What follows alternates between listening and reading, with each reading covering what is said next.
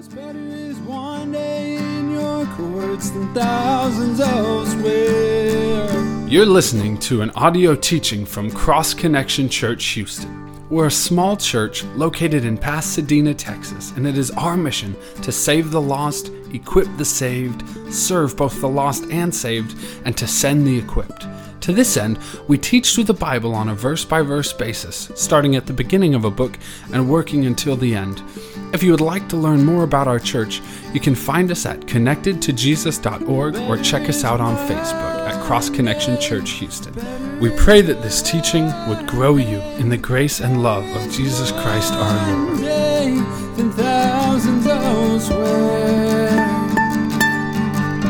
Pursuit is given to a spiritual or eternal reward or blessing. You know, if after the church service we all went to the park and set up two big tents, and over the first tent we put a sign that said free money and free food, and in the second tent we put a sign that said spiritual blessings and eternal life, which tent do you think would get more visitors? I mean, I don't think it would even be, you know, a comparison. There would be so many more people that would come to the material blessing of free money and free food, and so few would concern themselves with spiritual blessings and eternal life. Now, as Christians living in this materialistic culture, you know, we're constantly tempted to seek after these things, to seek after this materialistic stuff and ignore seeking after and living for spiritual blessings. Where we're tempted to seek after the things of this world instead of seeking after the things of God, tempted to seek after the temporal instead of seeking after the eternal. You know, this is even seen in our pursuit of Jesus. You know, sometimes when we're only seeking Jesus for what he can give to us, you know, physically, what he can give to us materially, instead of seeking Jesus for who he is and the fact that he offers something far greater than material blessings, something far more valuable than physical, temporal things. He offers spiritual blessings. He offers eternal life. Well, this is the lesson that Jesus is going to try and teach the multitude that he fed with 5 loaves and 2 fish. This multitude is going to seek out Jesus, but they're ultimately seeking him because they want another free meal. Hey, Jesus, it was so great that you fed us, and we want you to physically feed us again. And Jesus wants them to understand, I have so much more to offer than just physical, material blessings. I have so much more to give to you that is of such greater value than those things. And that's the lesson that he wants them to grasp. He wants them to see. He's going to teach them why they should seek him, what he has to offer them, what the work is of God that they need to do in order to receive what Jesus has to offer them, and also what he will do for those who believe in him. You know, this is a great lesson for us as well, that we need to understand these things. We need to know why we should seek Jesus. We need to know what he has to offer. We need to know what the work of God is that we need to do in order to receive the things that Jesus has for us. And we need to know what Jesus will do for us who believe in him. And I believe this is especially important for us in this materialistic culture that we have, that we live in, that we would grasp these things and that we would understand there's something far greater, far more important than just the material stuff that we can have from this world. And I find that often distracts us and sometimes even blinds us to what God has that's far greater. You know, we find ourselves living for, pursuing things that are really completely inferior to what God ultimately wants to give to us because we buy into this lie that the material is what is greatest and best. So as we look at the teaching that Jesus gives to the multitude, you know, I want you to examine what you're seeking. I want you to examine what you're living for. And look at your life and look at the pursuits and ask yourself, you know, am I missing out on something far greater? Is there more that God would have for me and I'm missing it because I'm pursuing the things of this world? I'm pursuing just the material and missing out on the spiritual. Well, before we get into this encounter that Jesus has with the multitude, I think it's important to remind ourselves of what just transpired. He feeds this large group, probably about 20,000 people, with only 5 loaves and 2 fish, and they respond by wanting to make Jesus their king. Wow, man, you are a great person to have around. Look what you can do. We want you to rule and reign. We want you to be the one that overthrows Rome. And we're told they were willing to do it by force if necessary. They were going to force Jesus to make him their king, and Jesus isn't going to have any of that. And so he does two things. First, he gets his disciples, he puts them in a boat, and he says, I want you to go across the Sea of Galilee. I want you to get away from all of this. And the second thing he does is he himself departs from this multitude. He goes up onto the mountain by himself alone. And then a storm hits. The disciples are trying to get across the sea. They're unable to do it because the wind is blowing and they're rowing and they're rowing and they're not getting anywhere. And they're starting to panic and get afraid. And Jesus, he walks out on the water to them. They receive him into the boat. And we're told immediately they're at the other side. Jesus just takes them immediately across the sea to where they were headed. So the last time the multitude saw Jesus, he's going up on the mountain alone. And now as we pick up the story, it's going to be the next day when they're looking for Jesus. Hey, where's the man who can make us miracle bread? You know, where is he? We need him. We want him. Let's see what happens. Picking up in John chapter 6, starting in verse 22, it says this. On the following day, when the people who were standing on the other side of the sea saw that there was no other boat there except that one which the disciples had entered, and that Jesus had not entered the boat with his disciples, but the disciples had gone away alone. However, other boats came from Tiberias near the place where they had ate bread after the Lord had given thanks.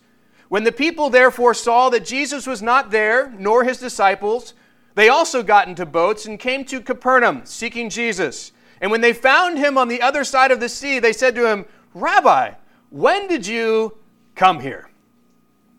So the next day, the multitude, they sleep through the night, they get up, they're looking for Jesus, and he's nowhere to be found. And they recognize there's only one boat that's missing, and that's the boat that Jesus sent the disciples across the Sea of Galilee with, but there's no other boats that are missing, so they're thinking, where's Jesus? I mean, he obviously didn't get in a boat. Where could he have gone? As they search for him and they don't find him, they decide, he must have gone somehow to the other side of the sea. And so many of them, I'm sure it wasn't the whole multitude. I doubt there was enough boats for that. But this large group of people now goes across the Sea of Galilee to Capernaum. Now, later on in the chapter, where we're going to note that Jesus was in Capernaum teaching in the synagogue. And so this group that comes to Jesus, and all that we see for the rest of this chapter is taking place in this synagogue there in Capernaum. And in a synagogue, it's very similar to what we do here on Sunday. It's kind of a similar to a Sunday service where there'll be teaching and different things. And so Jesus is the teacher. He's there in the synagogue. And this crowd of people, they finally find Jesus, and they ask him a question. They say, Rabbi, when did you come here? You see, they recognize, wait a second, there was only one boat missing. Jesus, you weren't in that boat. How in the world did you get to Capernaum? Now, I wish Jesus would have answered this question, but he doesn't. Jesus is the typical thing that we see with him in the Gospels. People will ask him a question, and his response actually doesn't answer many of their questions. Instead, he gets to the heart of their problem, the heart of their issue. And that's what Jesus is going to do with this group. He's going to get to the heart of their issue, which is why they were seeking him. But I wish he would have first started with, I'll tell you how I got here. In that storm, I walked across the sea, and as I was halfway across, I saw the disciples in the boat. I hopped in the boat, and you know what? Immediately, I took the boat to the other side of the land. I mean, that would have been kind of a mind-boggling thing of like, wow, that's how you got here. But he doesn't deal with that. He gets straight into the reason for why they are seeking him. Notice what he says in verses 26 and 27. Jesus answered them and said, Most assuredly I say to you, you seek me not because you saw the signs, but because you ate of the loaves and were filled. Do not labor for the food which perishes, but for the food which endures to everlasting life, which the Son of Man will give you, because God the Father has set his seal on him. So here we see Jesus revealing why this group, this multitude of people is seeking him, why they left Bethsaida and they took boats all the way to Capernaum, and maybe some of them are even walking to get to this place. Why are they seeking Jesus? He says, you seek me not because of the signs, but because you ate of the loaves and were filled. Now, we've noted many times that John is revealing specific signs that Jesus did that prove that he is God. And Jesus is saying, you're not seeking me because of the signs. The sign that they just saw, that he fed thousands of people with just 5 loaves and 2 fish, that should have been a sign that was clear evidence of who he was, clear evidence that he is God, clear evidence that he's the Messiah. You're not seeking me because of the signs that point to who I am. You know, that should have been the reason that they were seeking him. They should have come and said, hey, we know who this guy is. I mean, he's God. He's the Messiah. We want to follow him. We want to give our lives to him. That's why we're seeking him. But Jesus says, no, that's not the reason. You're not seeking me because of the signs that reveal who I am. Instead, you're seeking me for a different reason. You're seeking me because you ate of the loaves and were filled. You guys just want another free meal. You want me to produce some more free bread for you, some fish. You want more food that's physical. That's why you're here. That's why you're seeking me. So now that Jesus has revealed to them why they sought him in order to get more spiritual bread, he's going to help them understand, you know what, there's a much better reason to seek me. I have so much more to offer you than bread and fish. I have so much more to offer you than a physical meal. I can provide you with something far more valuable. He says, do not labor for the food which perishes, but for the food which endures to everlasting life, which the Son of Man will give you, because God the Father has set his seal on him. You know, the multitude has just labored to get to Jesus. They're all getting in boats. They're traveling over from Bethsaida to where Jesus is in Capernaum. And the reason they're laboring is for this food that perishes. You know, they just want another piece of bread. They just want food that's not going to last. And Jesus says, don't labor for food that perishes. You guys have worked so hard to get to me, and you're just going to have something that's not going to last. Don't labor for that kind of food. Instead, labor for food which endures to everlasting life. And there's such a greater thing that I can provide. You're coming for the food that perishes when I can give you food that will give you everlasting life. Notice what he says, which the Son of Man will give you, because the Father has set his seal on him. The Son of Man can give you this. Jesus is wanting them to see, you know what, yeah, I am capable of giving you physical food. I already proved that. But you know what? I can give you something far greater. I can give you spiritual food. I can give you food that will give you everlasting life. And you can be confident that I'm able to give that to you. Why? Because God the Father has set his seal on me. Now, this is a very interesting term that, you know, for us today doesn't hold the same kind of weight. You know, in that culture, you know, you would have a signet ring, and on your signet ring, you would have your own different, you know, signet that was unique to you. And so instead of signing something like we have today, our signature is what authenticates a letter, what authenticates, you know, some kind of legal document. There, you would take wax and you would put your signet ring in there, and then that signet would come and that would show this authenticates, this is yours, this is your possession, this is your letter, this is your will, whatever it was. It's a seal that authenticates that something is yours. And so that's what Jesus is saying, is that God the Father has set this seal on Jesus. Well, what's the seal? Ultimately, all these miraculous signs. You know, it's that seal that should show you, hey, this authenticates who Jesus is, but also authenticates that he has the power not just to give you physical food, but something far greater, spiritual food, which endures to everlasting life. So this multitude labor for that food that perishes, and Jesus is challenging them, hey, I can give you much better food than that. You guys are laboring for the material and the temporal, but I can give you something spiritual and eternal. You know, I think this is a great challenge for us as well. So much of what we labor for, what we work for, is just material. It's temporal. It's physical. It perishes. It doesn't last. And we put so much of our efforts and our labor and our work towards gaining those things and getting those things in this life. And it's not bad to have some of these things. Some of these things are necessary for living, but you know what? We need to recognize that's not what life's all about. There's something far more valuable, far more important to pursue than these physical things. Spiritual things that last forever are so much more valuable. Now, I want you to think about, the end of your life when you're sitting on your deathbed and you have a time to just kind of look back on your life, look back on what you pursued, look back on what you lived for, look back on the impact that you made in other people's lives, and what's going to be of value to you. Is it going to be the house that you bought? Is it going to be the cars that you drove? Is it going to be the vacations that you took? Or is it going to be the lives of people that you were able to influence and love? Is it going to be the people that you were able to share the gospel with and see their lives transformed? What is it going to be valuable to you at the end of your life? Is it going to be those material things that are going to perish? Or is it going to be those eternal things that are going to last? Jesus speaks about this in Matthew chapter 6, verses 19 and 20. He says this: "Do not lay up for yourselves treasures on earth, where moth and rust destroy and where thieves break in and steal. But lay up for yourselves treasures in heaven, where neither moth nor rust destroys and where thieves do not break in and steal." Jesus is saying, hey, you know what? You can lay up treasures in two different places, either here on this earth or in heaven. But you know what? The treasures that you lay up here on this earth, they're temporary. They can be taken from you. They can be rusted out and lost. But the treasures that are in heaven, they're eternal. They'll never be taken. They'll never be eaten by, they'll never rust over. They're eternal. And he's trying to build the case of the eternal ones are far more valuable. Store up treasures that are last. Store up treasures in heaven, not treasures on this earth. Too often we're working for and laying up for ourselves treasures on earth that perish.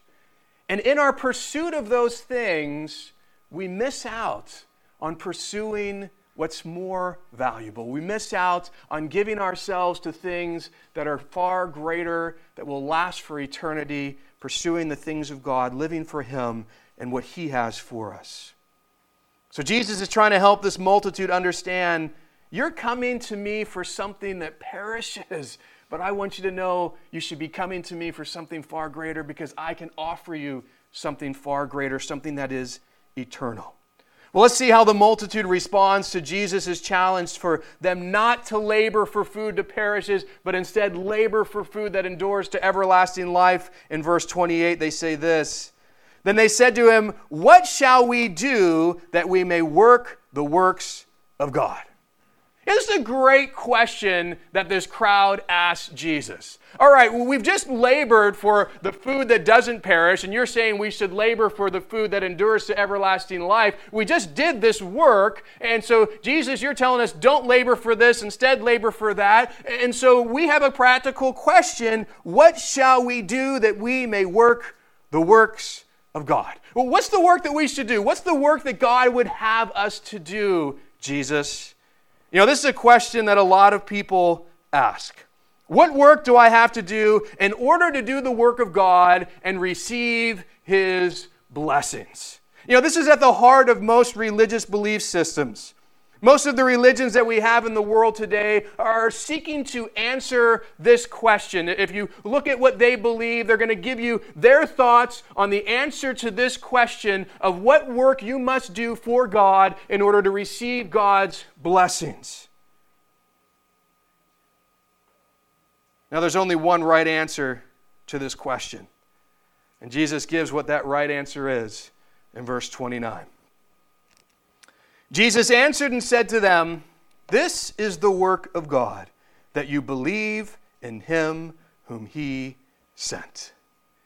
This is one of the most important statements that Jesus makes. They bring this great question: what's the work of God? Well, what do I need to do for God so I can receive the great blessings of God in my life? And Jesus says, I'll tell you what the work of God is. The work of God is that you believe in Jesus whom God has sent. Believing and trusting in Jesus is at the foundation of everything. Our trust in Jesus is how we are saved from our sins. Our trust in Jesus is how we can have a relationship with God. Our trust in Jesus is what enables us to have eternity in heaven with God. The multitude asks, what work must we do? And Jesus' answer is really, There's not a work that you do. What you need to do is trust in me. It's not, oh, I got to do this work, and I got to do that work, and I got to do this work here, and then that will get me this approval from God. That will get me this blessing from God. Jesus is saying, no, you want to know what you got to do? You got to believe in Jesus. Believe in who he is, that he's God. Believe in what he's done, that he died on the cross for our sin, that he rose from the dead. You see, what Jesus is saying is, don't believe and trust and try to do the works yourself in order to gain God's approval. You have to trust in Jesus' work on your behalf, and then God's blessing comes to you.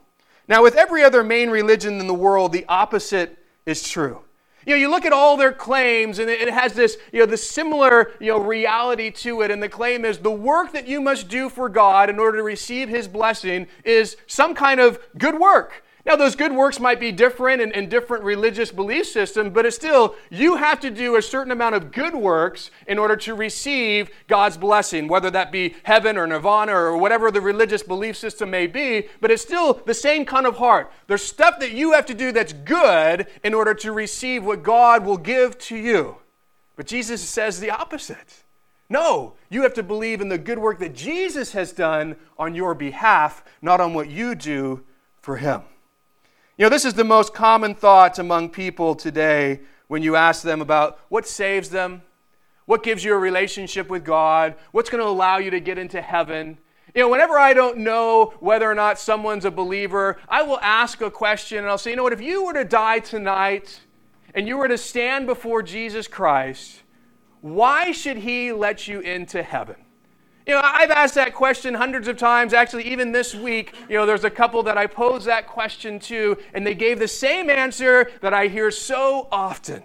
And the answer ultimately is, he would let me in because of my good works. And if I kind of press and I talk about their sin, they'll be like, okay, well, he'll let me in because my good works outweigh my bad works. I recognize I do have some of those bad things, but my good works is more than that. And so that's why I'll be allowed to go into heaven. And I'm sure you've experienced this if you ask people that question. But notice, that is not what Jesus says. The work of God is not good works. It's believing and trusting in Jesus Christ. The reason that God will let you into heaven has nothing to do with your good works. If that's what you're relying on, you're going to stand before him and say, let me in because I'm so good. You're not getting in. You'll never be good enough. Our sin keeps us from relationship with God. Our sin keeps us from heaven. The only way that we can get in is putting our trust in the work of Jesus Christ on our behalf on the cross. That's the only reason that God will allow us into heaven, is trusting the work that Jesus has done for us. Ephesians 2:8-9 says, "For by grace you have been saved through faith, and that not of yourselves. It is the gift of God, not of works, lest anyone should boast." You know, this verse makes something very clear. Our salvation from our sin is something that is by God's grace, giving us what we don't deserve, what we don't earn, and it's through faith. Faith in Jesus Christ, trusting him. And notice what it's not through. Not of your works. It's not our works that save us. It's only faith in Jesus and God's grace that gives us what we don't deserve, what we have not earned. So the ultimate and most important work of God is that you believe in Jesus, whom God has sent. Believing and trusting Jesus is literally at the foundation of everything. It's the foundation of salvation, a relationship with God, heaven. But you know what? It goes far beyond that. Those are kind of all salvation issues, but it's also the foundation of every spiritual blessing that you and I receive. Ephesians 1, verse 3 says, "Blessed be the God and Father of our Lord Jesus Christ, who has blessed us with every spiritual blessing in the heavenly places in Christ." Now notice the reason why people who get every spiritual blessing, well, why is it that we receive every spiritual blessing? This verse says it's because you are in Christ. That's the reason, not because, hey, you have every spiritual blessing because you've done so many good things and you've earned it and you deserve it. And man, look at what you've served God in this way and how you gave to God here and how you lived your life for God there. Well, now the spiritual blessings are yours. No. Every spiritual blessing is yours. Why? Because you're in Christ. Well, how is it that you and I become in Christ? Well, there's only one way. You got to put your trust in Christ. And until you put your trust in Christ, you're not in Christ. And once you do put your trust in Christ, that new change, that's who you're in. That's how you now are seen by God. And these spiritual blessings are given to you as a result of trusting Jesus.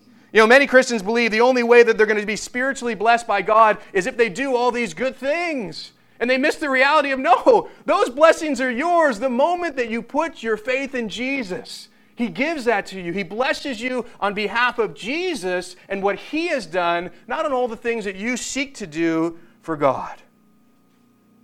Well, does that mean that good works and obedience to God are not important? No. What it means is that the foundation has to start with our trust in Jesus. And everything else stems from that foundation of trust and love in Jesus. You know, we need to understand that good works and obedience to God, that's not what saves you. Only trust in Jesus saves you. And once you put your trust in Jesus, now God desires us to obey. He desires us to do what He calls us to do. But it all stems from that initial relationship and trust in Jesus Christ. All the good works, all the obedience should come from that foundation of love and trust in Jesus. You see, good works and obedience, they lose their value when they're not based on a relationship of love and trust. Let me give you an example to hopefully help you better understand that. For all of you who are parents here, I'm confident there's something that you greatly desire of your kids. You want your kids to be obedient and do good works. I've never met a parent who's like, oh, I want my child to be completely disobedient and do nothing good, only bad things. You know, our desire is, I want obedience and I want good works. I mean, we all want that, and we get frustrated when it doesn't happen, but that's our desire. That's what we want from our kids. But I want you to think about something. How much of those good works and those obedient things that your child would do would be devalued if they said this to you? Mom and Dad, I will obey you and I will do good works for the rest of my life, but I will never trust you and I'll never love you.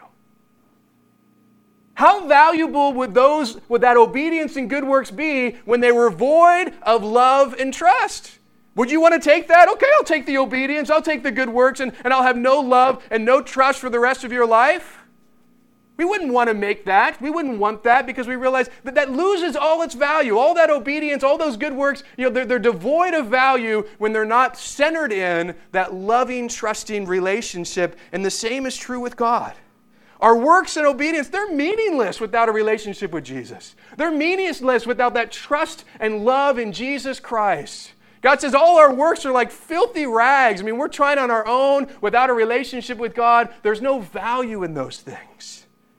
But you know what? When we have that relationship with Jesus, when we do stem that obedience and good works from that loving trust in Jesus, then what we do can be such a wonderful blessing to God and to others. So our love and trust in Jesus is not only the foundation of our good works and obedience, but I want you to think of something else. It's also the source of power to be able to do these things. Jesus said in John 15:4-5, "Abide in me and I in you, as the branch cannot bear fruit of itself unless it abides in the vine, neither can you unless you abide in me. I am the vine, you are the branches. He who abides in me and I in him bears much fruit, for without me you can do nothing." You know, in order to do good works and obey God in a way that's going to bear fruit according to God, bear fruit in a way that blesses God, He says that, you know what? You have to abide in Jesus. Jesus is like the vine and we're like the branch. And if the branch is not connected to, not abiding in the vine, guess what? You separate the branch from the vine, it'll never bear fruit. But that branch stays connected to the vine, abides in the vine, it'll bear much fruit. And that's what Jesus is using this illustration to say, hey, I'm the vine, you're the branches. If you want to bear fruit for me, you got to abide in me. You have to stay connected to me. And then He shares that very important phrase, for without me you can do nothing. Nothing that would bear spiritual fruit, nothing that would bear fruit in the eyes of God as something of value and worth. And so we need to recognize the only way that we're ever going to bear fruit, the only way we're going to do something for God that is meaningful in His eyes It comes back to love and trust and abiding in that relationship with Jesus. And so recognize, as Jesus says, well, what's the work of God that you must do? The work of God is trusting in Jesus Christ. It's the foundation of everything. It's not just a salvation issue. It's also all the spiritual blessings that we get, but it's also all the power, the source of accomplishing these things all come back to trusting in Jesus Christ and the work that he's done for us.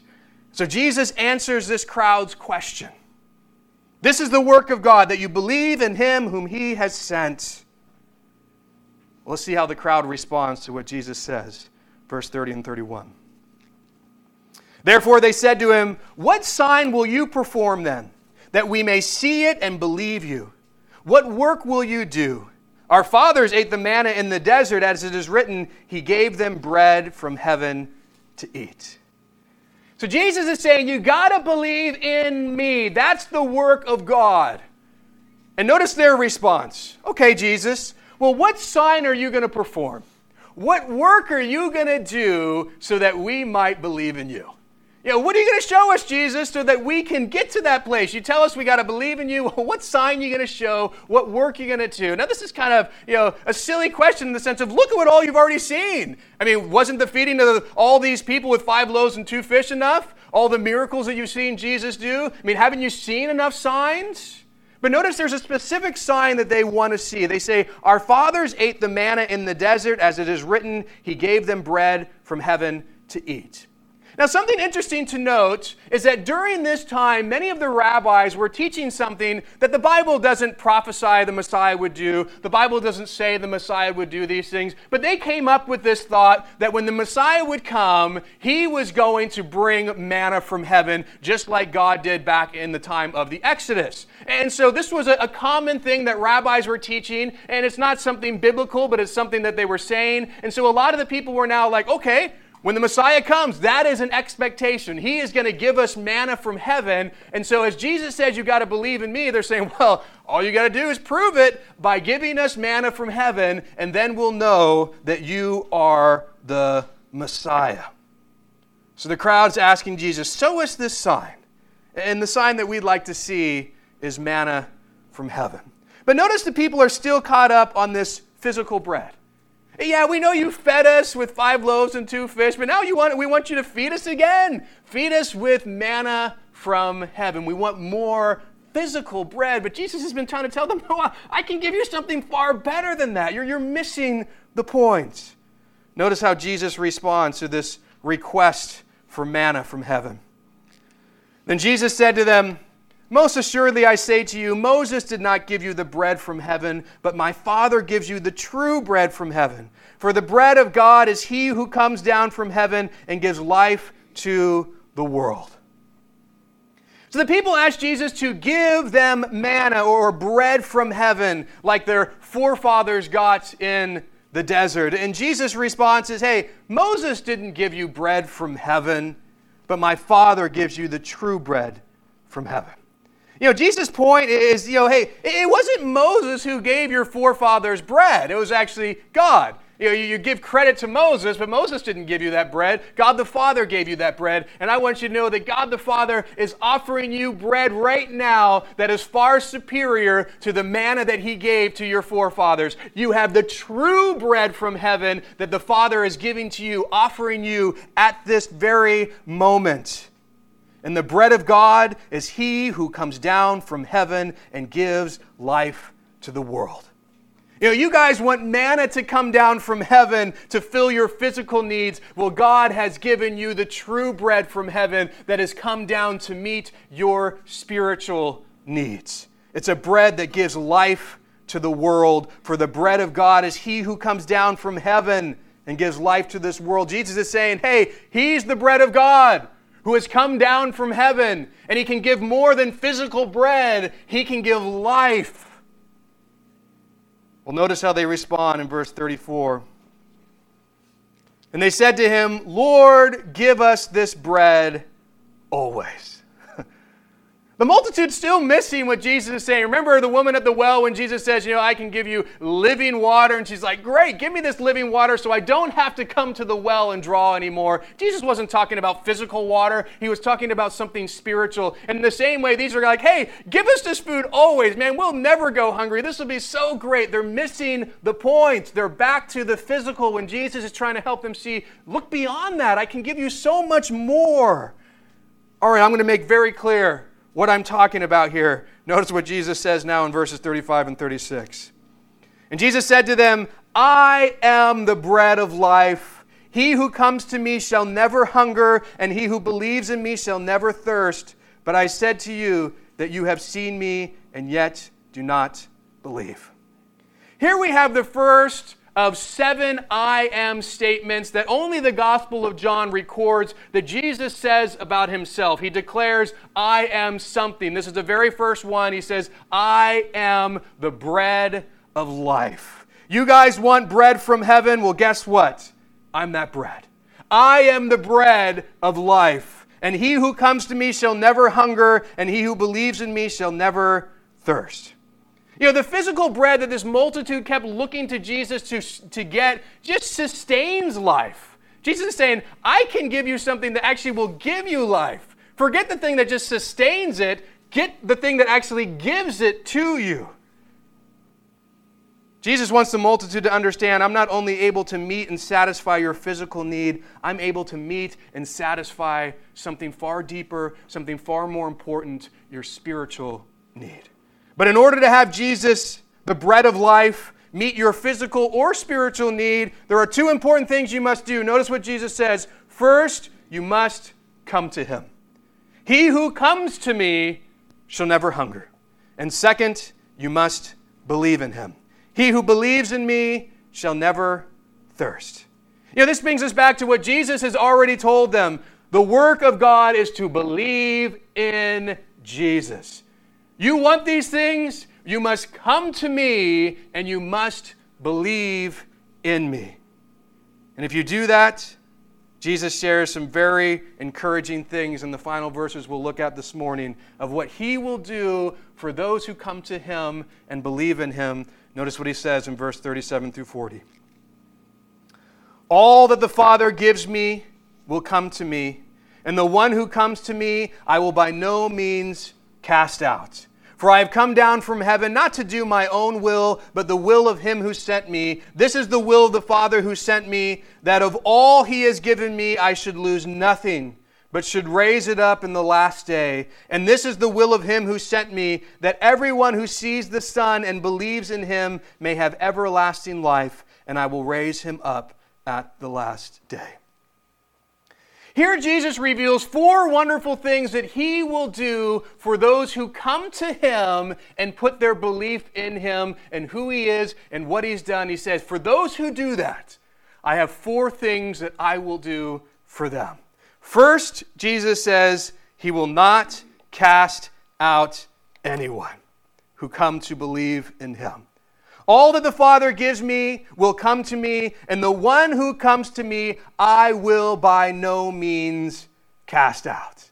You know, this is such an encouragement. This is such a great reason to come to Jesus, to come and place your belief in Jesus, because he promises he will not cast you out. He will not reject you. You know, no matter how messed up you are, no matter how many sins you have committed, no matter how deserving you are to be cast out by Jesus, Jesus says, I will never cast out anyone who comes to me and puts their belief in me. You know, one of the big lies of the enemy is that God could never forgive you.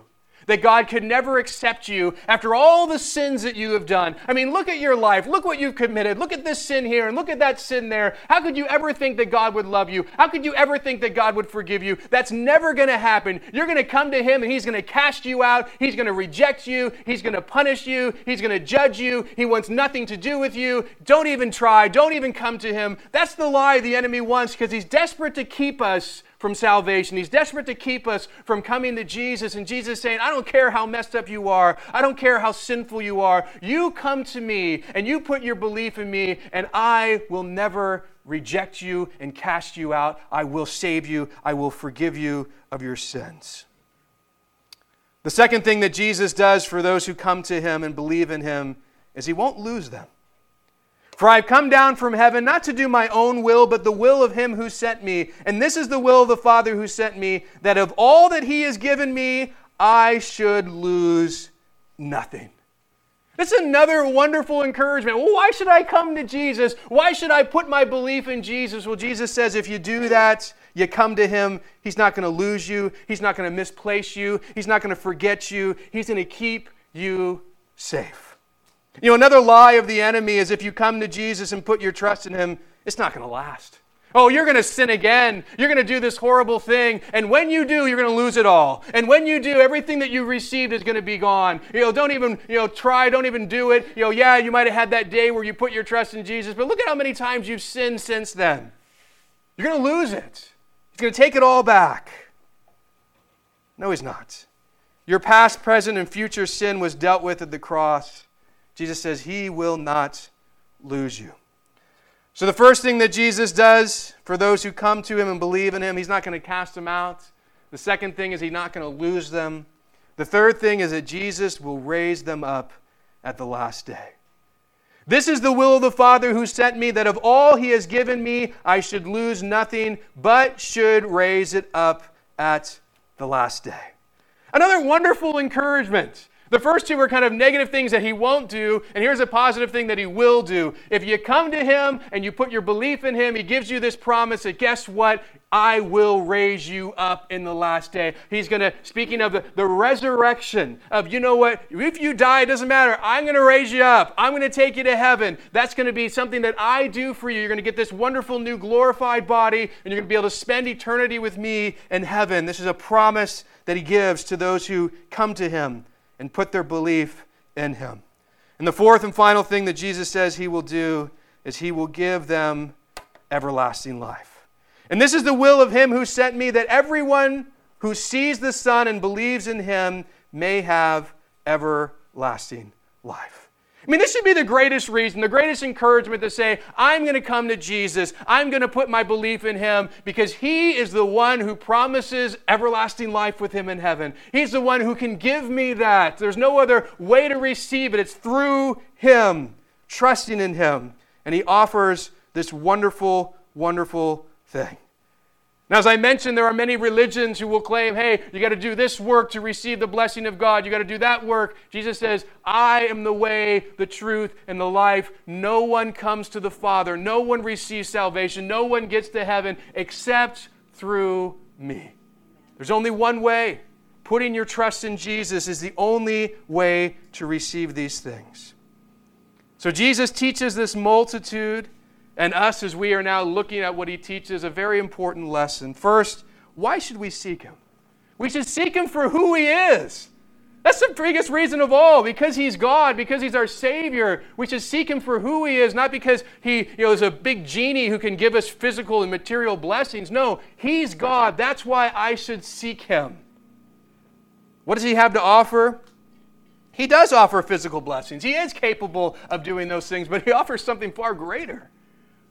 Far more valuable. He gives us spiritual blessings. He gives us eternal life and salvation.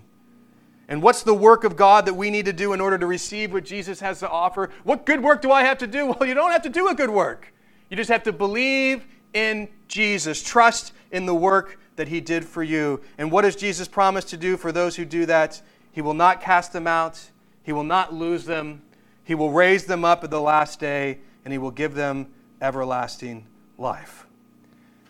Jesus wants us to understand he has so much more to offer us than just physical, material blessings. And I want you to think about your own prayer life.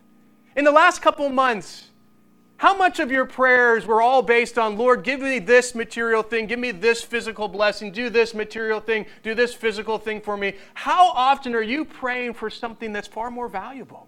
How often are you praying for those people who are lost? How often are you praying for God to use you and change your life? How often are you praying for things that last for eternity versus just things that are for the here and now? I'm not saying that you shouldn't pray. Jesus says, you know, pray, give us this day our daily bread. Well, we should pray that he would provide for our needs, but recognize there's something far more that we should be focused on, something far more that we can live life for, something that's of far greater value. There's so much more to life than storing up treasures on this earth.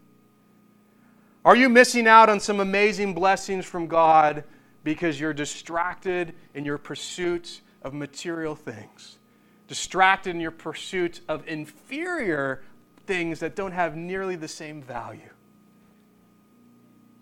Let's end with what Jesus says in Matthew 6:33. Seek first the kingdom of God and his righteousness, and all these things shall be added to you. Don't be like the multitude and seek first physical food. Seek first the kingdom of God. Seek first his righteousness and trust him to take care of the practical stuff. Trust him to take care of the physical stuff. But focus on seeking him and living for him and the things that are more important, the things that are eternal, lives of people that you'll be touching, eternity, the gospel, living for God. These are all the things that we should be pursuing over, oh, I want to buy this and get this and gain these material things. Those things have no value in comparison to the eternal things that God wants us living for. Let's pray. Father, I'm sure all can confess to our struggle with pursuing things that really don't matter much, things that perish, things that don't last. And Lord, I just pray for myself, for everyone here, that you would help us to just evaluate our lives, evaluate our pursuits, evaluate what we are seeking, Lord. And if there are things that we are pursuing that we shouldn't, I pray that you would help us see that and to stop that. And if there are pursuits that we are doing that are distracting from a greater pursuit that you would have us do, Lord, I pray that you would reveal that to us as well. But Father, I just ask that you would open our eyes to see what is truly valuable, what is truly important in life. And Lord, that we truly could store up treasures in heaven, those treasures that last forever. Lord, and not be so focused on the treasures of this earth and what we can get in this life. Lord, if we need a heart change, I pray that you would help that to happen. If we need our minds to be renewed, if we need to be able to see things from your perspective more, Lord, I pray that you would open our eyes, open our minds, help us to understand that you offer so much more, that you are the source of not just physical blessings, Lord, you are the source of all spiritual and eternal blessings. Father, we just thank you that you are gracious. We thank you that even with this multitude, you took the time to explain to them what you could offer. You took the time to tell them what they needed to do in order to receive it. You revealed to them what you would do for them. You made it all possible, made it all clear, and just left that decision up to them to choose whether or not they would accept you.